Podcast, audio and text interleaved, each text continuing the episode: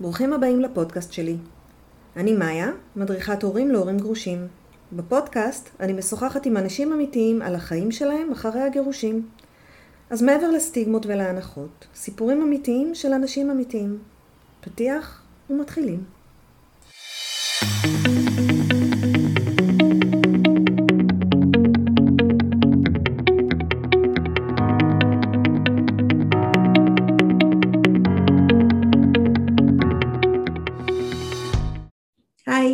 אנחנו מדברים עם סיגל קפלן. סיגל היא מומחית למשפחות בפרק ב'. היי סיגל. היי. בואי תציגי את עצמך. אוקיי, okay, אז אני uh, עוסקת בהדרכת הורים, אני יועצת מומחית למשפחות בפרק ב', uh, מה שנקרא משפחות משולבות. אני הגעתי לתחום הזה, כמובן אי אפשר להגיע לתחומים כל כך נישתיים אם את לא באה, uh, אם את לא חווית את זה על בשרך, כמובן. אז אני, אני ככה אגיד, אני נשואה לאהרון, אני הכרתי אותו כשהוא היה גרוש עם ילדה בת ארבע, אני הגעתי בלי. בהתחלה הדברים ככה עוד איכשהו זרמו, אחר כך הבנתי שזה התהליכים, הדברים זרמו, אבל כשהייתי כבר בחודש השמיני של ההיריון השלישי שלי, של הילדה המשותפת השלישית, זה היה ב-2002, אני פשוט התפרצתי לחדר של עורכת ירחון הורים ידעו, ואמרתי שלום, אני אימא חורגת, אין לי מושג מה עושים עם זה, אין על זה שום מידע באף מקום, בבקשה תנו לי לכתוב על זה, תנו לי לדבר, משהו, אוויר, לא היה לי עם מי לדבר, הייתי לבד, לבד, לבד, הרגשתי כל כך בודדה בדבר הזה, ובעיקר הרגשתי שהאחים גרים די צדקו. אוקיי. וזה עשה לי מאוד רע. מה צדקו? צדקו במובן של תפוח מורעל וכאלה? של אימא רעה. אימא חורגת רעה, הסתכלתי בראי ולא אהבתי מה שאני רואה. אוקיי. Okay. ואז היא אמרה לי, העורכת מסתכלת עליי ואומרת לי, בכל זאת אישה בהיריון, שבי קודם. ואז, ואז היא אמרה, בסדר, בואי נתחיל עם כתבה, אני לא יודעת אם נעשה סדרה, בואי נתחיל עם כתבה אחת. וזה נשאר בכתבה אחת. זאת אומרת, מאז עברתי מלא מלא עיתונים, בכל עיתון שנכנסתי דחפתי איזה כתבה על משפחות פרק ב', על אימהות משולבת סלש חורגת. ככה באיזשהו שלב אמרתי, כאילו די, זה לא יכול להיות שאני כותבת על זה ואני צריכה כל פעם לדחוף את זה, ואנשים, עדיין יש כזה פער בין מה שיש בשטח, כן. בין הקושי שיש בשטח, בין החוסר הנגשה של מידע. ובוא ו... נגיד שככל שיש יותר מתגרשים, יש יותר משפחות משולבות, זה כבר די הרבה היום. נכון, נכון. מאוד נפוץ. נכון, ואי אפשר להפריד בין הדברים, את צודקת מאוד, ואחוזי הגירושים בעלייה מתמדת כבר המון המון שנים. נכון. וככל שהעלייה המתמדת הזאת נמשכת, אז כמובן שאנשים רוצים להמשיך הלאה לפרק ב', כי רוב המערכות יחסים, רוב הגירושים קורים בשבע שנים הראשונות לזוגיות, ואז זה יוצר מצב שיש פה המון המון משפחות פרק ב', שאגב אנחנו לא מצליחים לכמת אותם מבחינה מספרית, מכיוון שאנחנו לא כולם עוברות כמובן דרך הרבנות. נכון, לא מתחתנים. אבל, אבל אפשר להגיד שב-OECD אחוזי הגירושים של פרק ב' הם מאמירים כמעט ל-70 אחוז, אז זה משהו שבהחלט מצריך התייחסות וצריך עזרה.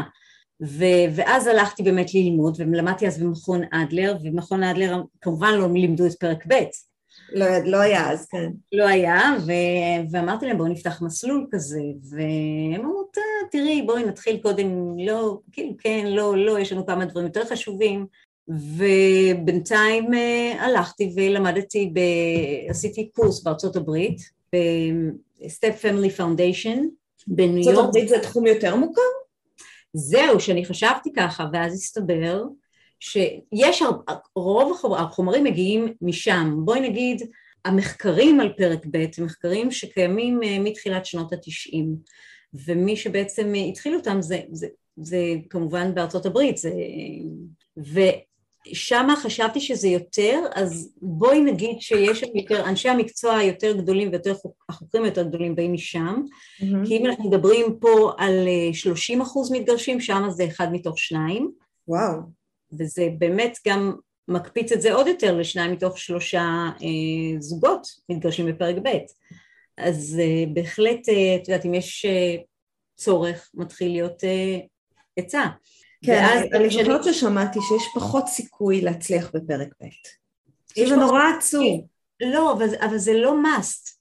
יש פחות סיכוי בגלל שיש פחות מידע, בגלל שאנשים לא מקבלים את העזרה, בגלל שאנשים נכנסים טבולה ראסה לתוך פרק ב' ואומרים אוקיי, אז uh, כבר הייתי נשוי פעם, אני יודע מה זה, יאללה בוא ניכנס לדבר הזה וזה, ומקסימום נתגרש, אוקיי?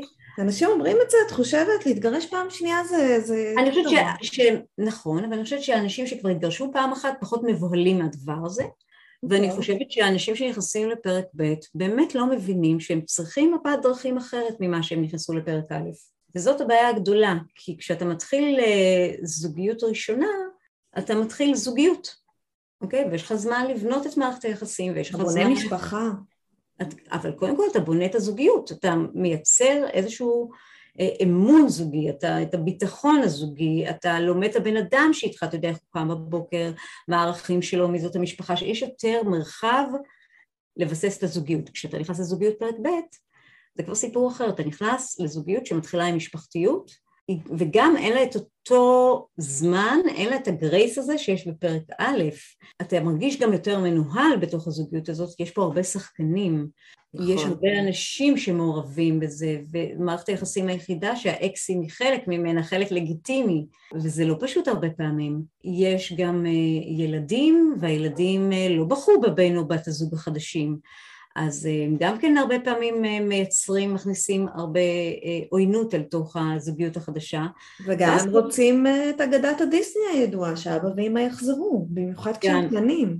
נכון, נכון, וגם... ואז האדם החדש שנכנס למשפחה הוא ממש איום עבורם. הוא איום עבורם, א', כי גם באמת הוא הורס להם את הפנטזיה, וגם, שזה נמצא בשבעה מחקרים אה, שונים, אובדן הבלעדיות שלי על ההורה שלי. בואי, את יודעת, נכון. ילדים לא ראו את ההורים שלהם אוהבים, הם ראו את ההורים שלהם כבר במשפחה. Okay? אוקיי? כשהם הגיעו כבר לתוך הזוגיות הזאת, הם לא ראו זוג עם אוקסיטוצין בשמיים. שכל היום רק נוגעים אחד בשני, יש משהו אחר. נכון. וכשאתה נכנס לתוך זוגיות של פרק ב', זה לפעמים, הרבה פעמים אחרי זוגיות מאוד לא טובה, אם יצאת מזוגיות לא טובה, אז פתאום יש משהו נורא, יש פלא בדבר הזה שנקרא התאהבות. והדבר הזה בא בדיוק בדיסוננס למה שחווים הילדים, כי הילדים נכנסים אל תוך הדבר הזה, וזה נורא מבהיל אותם, זה כאילו, את יודעת, את נמצאת עם החברה הכי טובה שלך, ופתאום באה חברה אחרת, ומאיימת על היחד שלכם, זה מפחיד. נכון. כי גם ככה יש לי כל כך מעט זמן איתו. נכון. הוא חצי מהזמן איתו, אז מה את נדחפת עכשיו? נכון, וגם, את יודעת, ילדים שואלים את עצמם שאלות. תראי, שינויים זה לא דבר נפלא אצל ילדים, ילדים להורים גרושים במיוחד. כן. בפעם האחרונה שעשו להם שינוי, ההורים שלהם עברו לגור בשני בתים, והם היו צריכים כל פעם להיפרד מהורה אחד כדי לראות הורה שני. בזוגיות פרק ב', פתאום נכנס עוד בן אדם. עכשיו, אם הוא נכנס ללא ילדים, מי זה, מה הוא, הולך להיות ההורה שלי, היא הולכת להגיד לי מה לעשות, היא תחליף את אימא שלי, יש הרבה שאלות שהם שואלים את עצמם, וילדים כמו שהם מכירים אותם, הם לא תמיד אומרים, אה, אבא אני נורא נבהלת, כי נורא מפחיד אותי שהאישה הזאת שעכשיו הכנסת הביתה, היא תגיד לי מה לעשות והיא תחליף את אימא שלי. זה הרבה יותר קל עם... ברור, ככה הם יגידו את זה, מילה במילה. ואז במקום זה הם פתאום מתעצבנים והם עושים זה והם נכנסים והרבה פעמים ילדים נכנסים הביתה עוינים ולא אומרים שלום ומתיישבים באמצע על הספה כשהוא יושב עם הבת זוג שלו וכל מיני דברים כאלה נורא מעצבנים. ואם הם באים עם עוד ילדים וואו אז בכלל מי זה הילדים? ואבא שלי הולך להיות עכשיו ההורה שלהם ומה יקרה? והרבה פעמים גם עם ילדים שיוצאים מהבית וההורה נשאר עם הילדים האחרים כן. יש המון המון... לפעמים אם זה אבא, אז יכול להיות שהוא יראה את הילדים יותר מאשר את הילדים שלו. נכון, נכון, וילדים נאבקים על המקום שלהם. עכשיו בואי תקחי את כל הקדרה הזאת ותוסיפי לזה אקסים עוינים, אוקיי? למשל, שילד אה, הולך לבית של אה, אימא או אבא ושומעים על הבת זוג החדשה או הבן זוג החדש ועושים פרצוף. לפעמים גם אומרים משהו כמו, אה, יופי, אז עכשיו היא ישנה אצלו, אז עכשיו זה, מה, היא אמרה לכם את זה? או כאילו כל מיני דברים, מספיק שילד יבין שההורה השני לא מבסוט מהדבר הזה, ואז הוא מייפה את כוחה או את כוחו בבית של אבא, והוא נכנס לתוך הבית והוא נמצא בקונפליקט נאמנות. כן. אסור לי לאהוב את בן אדם הזה שעכשיו פה. אסור לי לאהוב אותו. כי מה זה אומר על אימא? כן, אסור לי. ואז תראי ילדים שיכולים להיכנס הביתה, באמת לא אומרים שלום, או לא מוכנים לאכול את האוכל של בני הזוג החדש, של בת הזוג החדשה, רוצים רק עם אבא, אוקיי? שזה לא סותר, אפשר להיות רק עם כן. אבא, לא חייבים לשנוא את הבת זוג, אבל הרבה דברים שנכנסים אל תוך uh, הזוגיות ואנחנו לא תמיד יודעים לזהות אותם. עכשיו, אם תשאלי הורים, כשהם באים אליי הרבה פעמים לפגישות, אז תמיד יש, את יודעת, את ה-IP, מי ה-identical patient, שזה תמיד אחד מהילדים, או הילדים, או הילדים שלו, או הילדים שלה, או כאלה. שזה מה בעצם? IP זה כש, כשאת יושבת עם בני זוג בתוך חדר, כן. אוקיי? תמיד כשהם באים לפגישות, למה אתם פה, כאילו מה הביא אתכם לפה, תמיד הם יצביעו, יש לנו בעיה עם הילד הזה, אוקיי? גם בהדרכות הורים רגילות, תמיד נכון. אה, הילד האמצעי שלנו עושה לנו מלא בלאגנים. מגיעים בגלל הילד, זה נכון. עכשיו, בדרך כלל, אותו ילד שעושה הרבה בלאגנים, זה ילד שהוא בעצם איזושהי רפלקציה של בעיה של תקשורת בתוך הבית. זאת אומרת, הוא מביא את זה הכי חזק, אז שמים את זה עליו, אבל הוא לא הבעיה. הבעיה היא בדרך כלל ההורים, היחסים בין בני הזוג. כשאנחנו נכנסים לתוך משפחה כזאת, בואי ניקח למשל את הסצנריו הזה. נורא בקלות אפשר להגיד שילדה נכנסת הביתה ולא אומרת שלום, אוקיי? מתייחסת אליי מגעיל, אז uh, נורא קל להאשים אותה שהיא לא בסדר, ואבא שלה לא מעמיד אותה במקום, והוא לא אומר לה זה, ואז אנחנו כאילו נכנסים ואנחנו, נגיד הילדה הזאת גורמת לה, אם היא לא הייתה, הכל היה אחרת. הכל היה מושלם, כן. אבל היא נכנסת הביתה, וכשהיא נכנסת נכנס מתח, ונכנס המתח ונכנס, ומערכות היחסים הופכות להיות קואליציות בתוך הבית. ואז מה שקורה, אני כועסת, למה הוא לא מעמיד אותה במקום, ולמה הוא לא אומר שום דבר. ההורה יכול, כאילו, הוא נמצא בחששות של עצמו, הוא רוצה שהילדה תבוא, הוא לא רוצה שהילדה לא תבוא, זה הרבה פעמים מאפיין את האבות. ואז uh, הוא מנסה, הוא נמצא במלכוד בינה לבין הילדה, ואיך אני מייצר פה שזאת תהיה מרוצה וזאת תהיה מרוצה, ואז הוא פעם אחת אומר לילדה צריכה להגיד שלום, ואז פעם אחת הוא לא ראיתי את זה, לא שמתי לב שהיא לא אמרה שלום, ואז נהיה בלאגן שלם. בסופו של דבר זה לא הילדה, הילדה מתנהגת, היא לא בחרה. כמו שאמרנו, הסיפור התחיל עם זה שהיא לא בחרה פה שום דבר. כן. היא חלק מהדבר הזה, היא צריכה היא נקלעה לסיטואציה. היא נקלעה לסיטואציה כמו שאני בחרתי בך, לא בזכות הילדים, למרות הילדים, אוקיי? יש פה יותר אני חושבת, יש פה גם את ה... מי שההורה שהילד יוצא נגדו, הוא נורא נעלב, יש משהו נורא מעליב בהתנהגות הזו. עכשיו, הקול השני שלו אומר, מה אתה נעלב מילדה בת ארבע? היא ילדה בת ארבע, אבל, אבל הוא כן נעלב, זה כואב, זה התייחסות של רגע, עכשיו אני לא יודעת עם מי, מי הוא נעלב יותר, מהילדה שהתנהגה ככה או מהאבא שלא תפס את הצד שלי. היל, אז זהו, אז הילדה היא תהיה זאת שאנחנו תמיד, תמיד נצביע עליה, כן. אבל הילדה בעצם מה, מה היא עושה? היא מתנהגת אליי לא יפה, וזה שאתה לא מעיר אז אני לא חשובה לך מספיק, ואתה לא רואה אותי.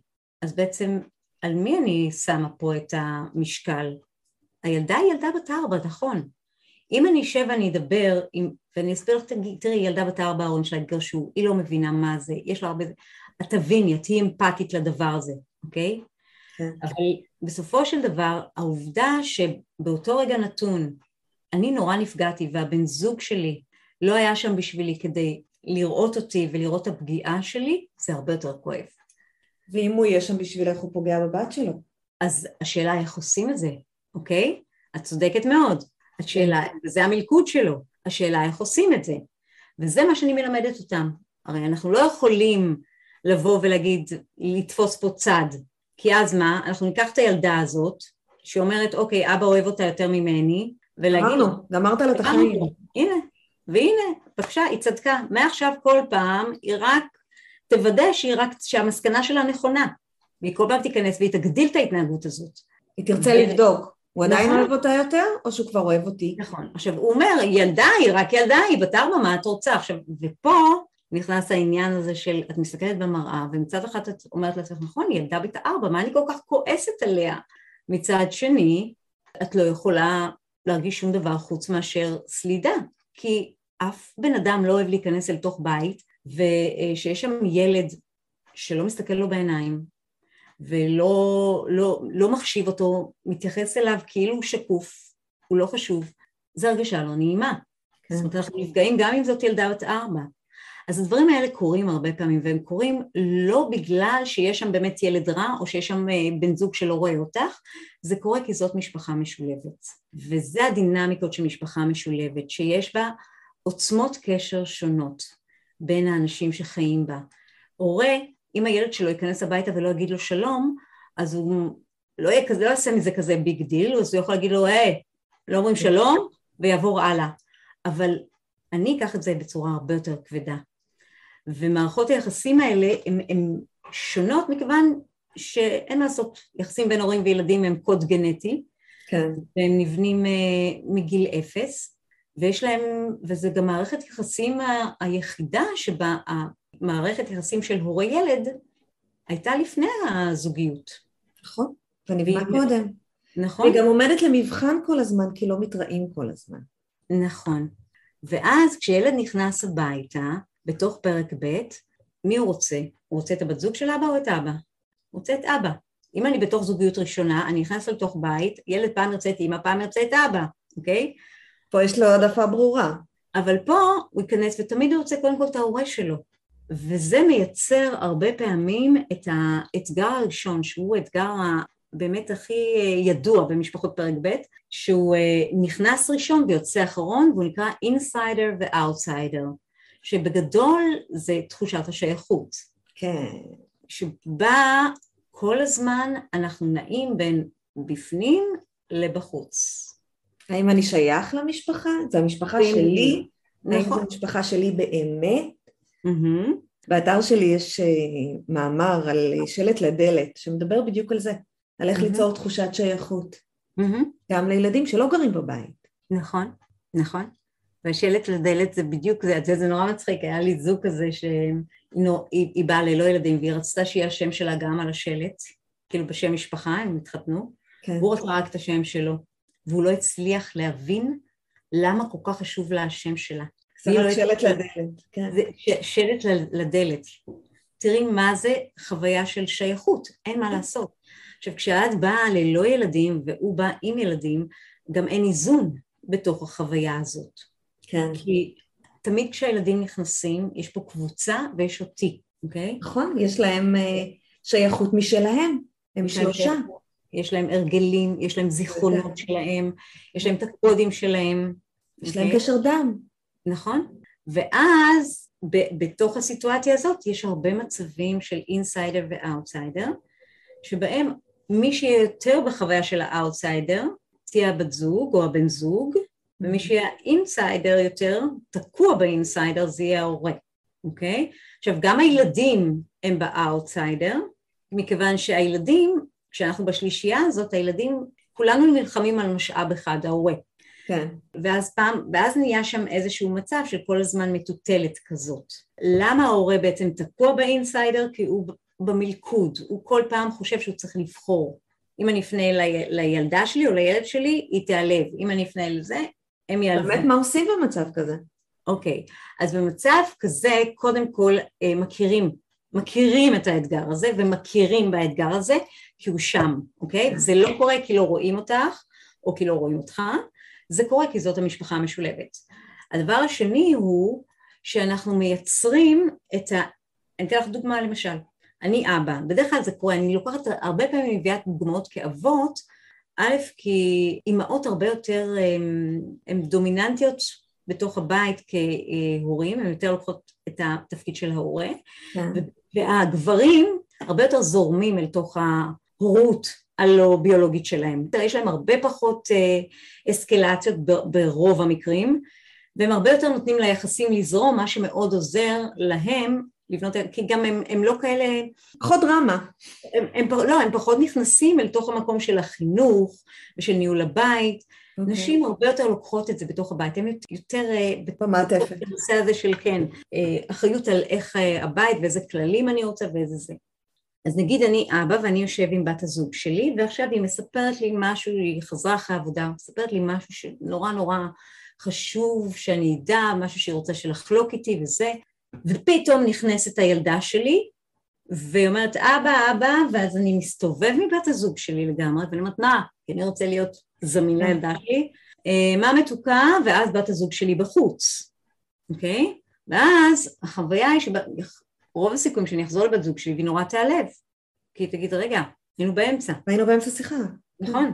ו, וכשככל שהדברים האלה קורים יותר ויותר אז החוויה יותר ויותר אה, משתרשת. זה חוויה של דחייה. זה חוויה של דחייה בדיוק. ואז מה שאנחנו עושים, אנחנו עושים דבר כזה, מכיוון שהילדה נכנסת והיא רוצה אותי, אם זה לא מקרה של... מה שאני עושה, אם אני יושב עם בת הזוג שלי באותו רגע, וכשאני שמה עליה יד ואני אומר לה, שנייה רגע, אני... מה ממי זה דחוף? אז עוד מעט אני מסיים ואני באה, אוקיי? ואז אני ממשיך, אני עכשיו מדבר עם זה, ואז אני נותן לה את המקום שלה, אוקיי? אלה הדברים שאנחנו בעצם לומדים לעשות כדי לאזן את המקומות האלה, כדי להראות לכולם שהם נראים, אבל יש פה דברים שהם אה, לא, לא התעלמתי, את לא לא חשובה, אלא אני כרגע נמצא במשהו אחד, תחכי. את נותנת לו כלי במקום שהיה חוסר אונים קודם.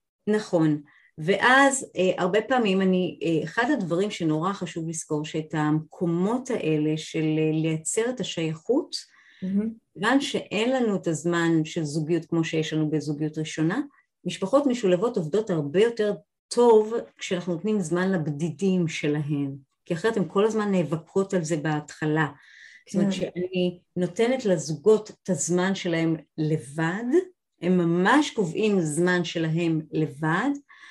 אני, אה, בני זוג, ההורים עם הילד, הורי ילד, זמן שלו לבד עם הילד. שזה בכל מקרה חשוב להורים גרושים. מאוד מאוד חשוב, וזה חשוב גם להכניס את זה לתוך מסגרת, כמו איזשהו חוג, כן. כי הילד לא ייאבק כל הזמן. אחד, אל תשכחו שאחד הדברים שנורא נורא חשובים, זה החוויה שאם נכנס, נכנס או נכנסת דמות חדשה לתוך החיים, היא לוקחת לי את המשאב הכי יקר, את ההורה שלי. היא מתחלקת איתי, כן. ולכן בזה אני מרגיעה את הילד ואני אומרת, לא מעניין מה, יש לנו את הזמן שלנו יחד, אני לא מוותר על זה, זה הזמן שלנו, ואז יש לו משהו להישען עליו, ו, וגם זמן של הדמות הלא ביולוגית עם הילד של בן זוג או הילדה, וזמן לבד. למה הזמן לבד הזה נורא חשוב? מכיוון שכשאני לבד עם הילד, עוצמת הקשר של הילד עם ההורה לא מאיימת על הקשר שלנו. נכון. ואז אני יכולה בעצם למצוא איזושהי שפה משותפת, מכנה משותף, להתקרב לילד או, או לילדה, וזה משהו שהוא מאוד מאוד חשוב לבנות אותו. כן. כשבאים זוגות, הרבה פעמים הם באים במק... במצב כבר של אה, כזו רמה של אה, עוינות, שנורא קשה להם לראות את עצמם לבד עם הילד או הילדה של בן הזוג. וזה משהו שצריך מאוד מאוד uh, לשים עליו פוש. לבנות קשר. מאוד, מאוד מאוד. זה קשה כשאת כועסת ואת נעלבת, ונורא קשה. אז צריך קודם כל להרגיע את המקום הזה, למצוא את המקום של האמפתיה, כי אחד הדברים שהרבה פעמים הורים לא ביולוגיים בתוך זוגיות שנייה uh, חווים זה חוסר אמפתיה. יש הרבה ביקורת, גם מצד ההורה שחי איתם, ביקורת מצד הסביבה שלא מבינה איך ילד או ילדה, איך את לא יכולה לסבול ילד או ילדה בני ארבע? בדיוק, הם כאלה מתוקים, איך יכול להיות? נכון, ו- ואחד הדברים שנורא חשוב זה לתת להם אמפתיה. באמת אה, לנרמל את הרגשות האלה. זה באמת קשה. ומה קורה כששני האנשים מביאים ילדים? זה כבר ממש בלאגן. לכאורה זה נראה כאילו קצת יותר מאוזן. כן. אבל הבעיה בתוך הדבר הזה, שהסכנה היא... שיש עוד מעגל. כי תראי, חוויות השייכות הן פחות עוצמתיות, אבל עדיין יש insider ו outsider, ותכף אני אסביר איך. אה, אבל מה שיש בתוך הדבר הזה, זה שיש, זה כמו, תדמייני לעצמך שיש אה, שתי חברות שעכשיו מתמזגות, כן. ומחליטים מי יהיה המנכ"ל, אוקיי? Okay. אם יהיו שני מנכ"לים, אז האנשים שחיים בתוך החברה לא ידעו למי להקשיב. לכל okay? אחד, או שכל אחד יבחר לו את המנכ"ל שלו. כן, ואז החברה לא תשגשג. לא. כי אנחנו יכולים לדבר גם שני קולות. ולכן זאת הסכנה, שאנחנו נבנה פה שני מחנות בתוך הבית. ומה שחשוב בתוך דבר כזה, זה קודם כל להבין שמי שבסופו של דבר צריך להיות מתואם זה ההורים. זה שני בני הזוג, כן. הם אלו שבעצם מובילים ביחד, וככל שיהיה פחות ואקום ביניהם, ככה יהיה פחות מקומות שהילדים ינסו לחדור. Okay? אוקיי? כלומר, הם ממש י... ידברו ויגיעו להסכמות על איך הם רוצים שזה יתנהל ומה אומרים, נכון. ומה התגובה. ו... נכון. כשכל הורה עוקף את הכללים מול הילד שלו כמובן. כן. אני לא יכול לחנך את הילד של בן או בת הזוג כי אני כרגע עסוק בלבנות איתו יחסים. אם אני רוצה לבנות יחסים, זה לא הולך ביחד עם אה, חינוך ועם משמעת. מה שנקרא דיסציפלין, נכון. את לא אימא שלי, למה את מדברת איתי? נכון, ולכן אחד הדברים שאנחנו קודם כל עושים זה connecting before correcting ואנחנו בונים קודם את מערכת היחסים עם הילדים של בני הזוג אבל כן יש בבית אה, איזשהו קול אחיד של איך אנחנו, איך הבית הזה מתנהל וזה חל על כולם. הדבר הראשון שאנחנו מכניסים לתוך בית, ממש הערך הראשון עם הכללים הראשונים זה נימוס וכבוד. בלי נימוס וכבוד לא יהיה פה בית, לא, לא יתרחשו דברים פה. מאוד נכון. כבוד הדדי, זה האלף בית. נכון. ועכשיו, איך אנחנו כן עדיין נכנס האתגר של האינסיידר והאוטסיידר? אה, שוב, בחוויה הזאת של אה, הילדים, האם ההורה שלי הולך גם להיות הורה של הילדים האחרים בתוך הבית? ואם ההורה שם, פתאום יוצר קשר עם אחד הילדים, או פתאום אה, נמצא שם באיזשהו רגע של חיבה, אז ילד יכול מאוד להרגיש פתאום, אוי אוי אוי, מה קורה פה, הוא אוהב אותו יותר ממני, כן. אמ, ואו למשל מצב שבו ילדים, יש ילדים שהולכים יותר מהבית, ואז אה, גם להורה שנשאר יש חוויה של אאוטסיידר, כן. והרבה פעמים גם חוויה של אה, אה, רגשות אשם, כי הוא פתאום הורה לילדים אחרים כשהילדים שלו לא נמצאים שם. הדברים האלה גם כן קיימים, הרבה פעמים אפשר לראות את זה גם בריבים בין הילדים, כשילדים רבים ביניהם, ואז בעצם הם מספיק שפעם אחת הורה יגיד, אה, נו די, אה, גל, תעזוב אותו ותן לו אה, זה, יגיד לילד שלו, ואז הילד יגיד, או, oh, הנה, מצאתי פה משהו, עליתי על משהו. יותר.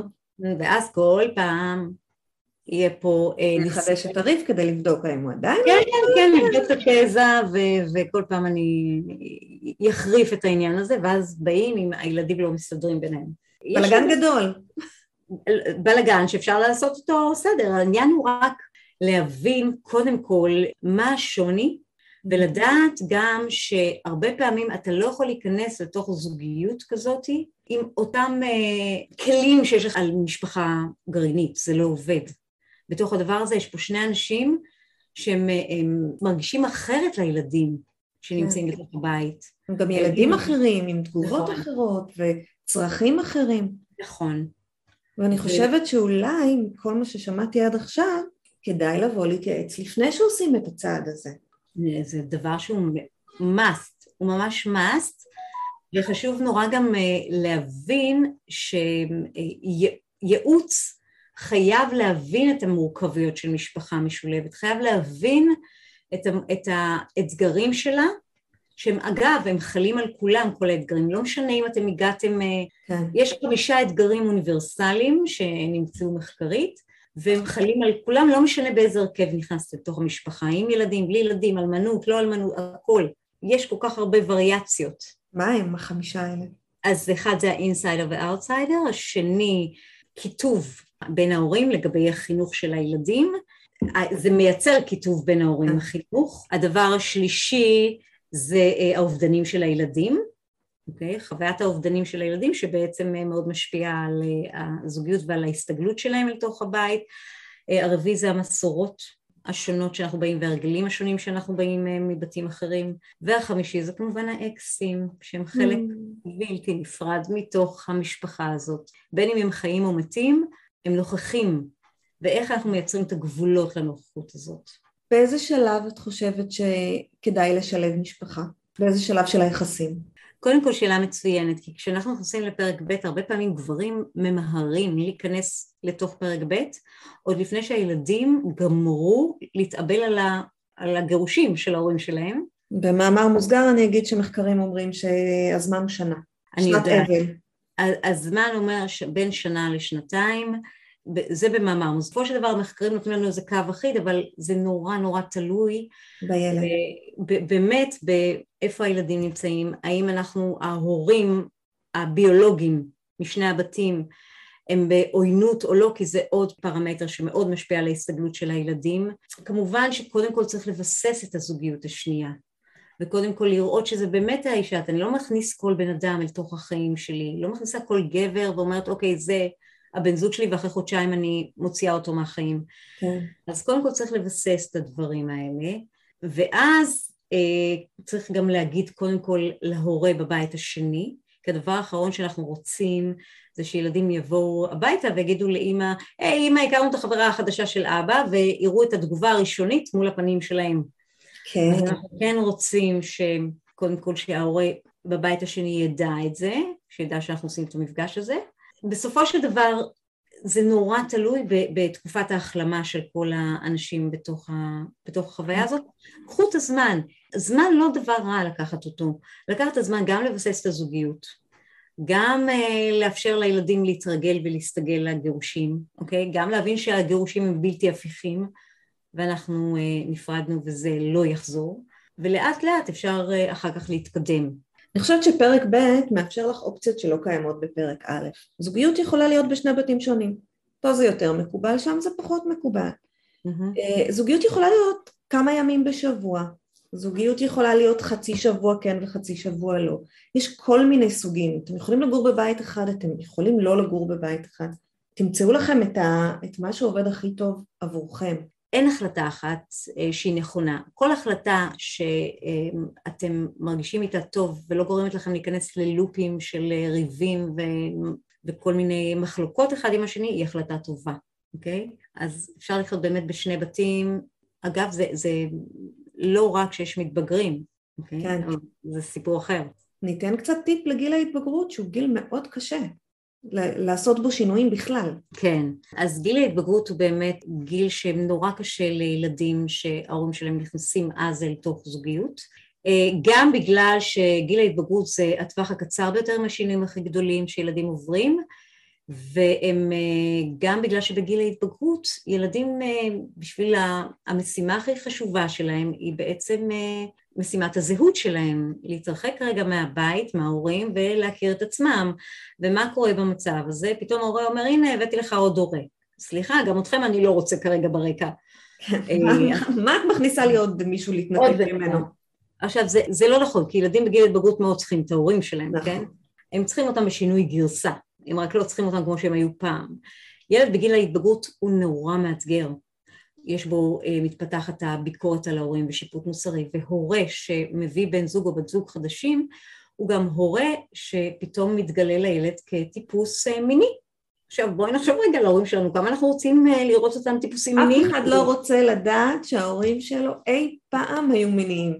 נכון. בכל גיל. נכון, אני רוצה לדעת... בגיל התבגרות, כשהם מגלים מה זה אומר, נכון. בכלל זה איכס. ובדיוק כשאתה מגלה את המיניות של עצמך, אתה צריך פתאום לפגוש את הבן זוג של אימא שלך עם תחתונים בדרך לאמבטיה. לא בא לך, לא בא לך טוב. בוא נזכיר אה, גם שבגיל ההתבגרות הכל דרמה. נכון. כל דרמה, זה או שחור או לבן, אין באמצע, וגם הם לא ממש, המוח לא מספיק יכול לחשוב קדימה. נכון. מתחיל נכון. לאסון, באמת. אה, וגם הם, אה, הם, הם נורא לא בוחלים בכל מיני שיטות ודרך להגיד את מה שהם אה, רוצים להגיד. הם גם נמצאים בסיטואציה שבו מגיל 14 ילדים יכולים באמת לבחור ברגליים, הם הולכים, רבתי עם אבא, הולך לאימא, הולך לאימא, ואז זה גם נורא נורא מפעיל את ההורים בתוך זה. יש לזה אלמנט יותר מסוכן. בגיל ההתבגרות, כשהם יכולים באמת לקחת את הרגליים, הם גם יכולים לקחת את הרגליים החוצה. כשלא טוב בבית הם יוצאים, הם ילכו לשדה החברתי. הוא יכול להיות טוב הוא יכול להיות לא טוב. זה בדיוק הזמן שהם ימרדו, וזה בדיוק הזמן שהם רוצים לעשות דווקא, בדיוק הזמן הם רוצים להראות לך איזה חרא של הורה אתה, אז הם ילכו לסמים ולאלכוהול ולהתנהגות מינית לא, לא מותאמת גיל. ו... נכון. זה גיל נורא מסוכן. נכון, וזה מה שאומר שהורה לא צריך לוותר על התפקיד הכי חשוב שלו, ואגב, גם בן זוג יכול לעשות את זה. כן. אמ, בלהיות, אה, אמ, קוראים לזה parental monitoring, זאת אומרת ההורה הוא הורה שתמיד שם גבולות, כן? הבן זוג או הבת זוג לא נמצאים אה, במקום שהם אומרים לילדים מה לעשות, הם נמצאים במקום שהם מתעניינים בהם, והם אה, כמו איזשהו סוג של קואוצ'רים. כזה, משהו שהם פחות במקום של אני באה עכשיו למשמע אותך, או באה עכשיו לחנך, לא, מתעניין. הם יכולים להיות האדם שאפשר לבוא להתייעץ איתו. נכון, לגמרי, ואם זה מצליח, זה נפלא. ולפעמים גם לעזור לתווך את, את המתבגר להורה שלו, שנמצא איתו כל הזמן במין סערה. אז שוב, אני, אנחנו לא אומרות פה אל תעברו בגלל שיש מתבגר, זוגיות נכון. שלכם חשובה לא פחות, רק נכון. קצת יותר תשימו לב, ושהייעוץ יהיה בשלב הזה. כן, שיהיה לכם מדויק, שתדעו לעשות את הדברים האלה בצורה שהיא אה, מדויקת ונכונה, אחרת אנחנו עפים לפרשנויות כל כך אה, מרחיקות לכת, כן. ואנחנו מוצאים את עצמנו אה, נפרדים בגלל הילדים. תודה רבה לך סיגל, השארת את עולמי באמת. תודה. שנוגעים לכולנו בפרק ב'. תודה שהערכת אותי ותודה על המקום שנתת לי, וואו, היה ממש כיף. תודה גם לך, להתראות בינתיים. עד כאן הפרק להיום, תודה שהאזנתם. אם יש לכם סיפור לספר, או שתרצו להעיר על משהו ששמעתם בפרק, אתם מוזמנים לדף הפייסבוק שלנו, החיים הסודיים של הגרושים. אם אתם מרגישים שאתם צריכים עזרה בהורות החדשה שלכם, בביסוס הסמכות ההורית, ביצירת קשר עם הגרוש או הגרושה, גבולות, הקשר החדש עם הילדים, או כל נושא אחר הקשור להורות של גרושים, אני מזמינה אתכם ליצור איתי קשר דרך האתר שלי www.maya.com באתר תמצאו מידע נוסף על הנושא וכן דף הסכמות שיעזרו לכם לבסס את הקשר בין ההורים הגרושים. תודה ולהתראות.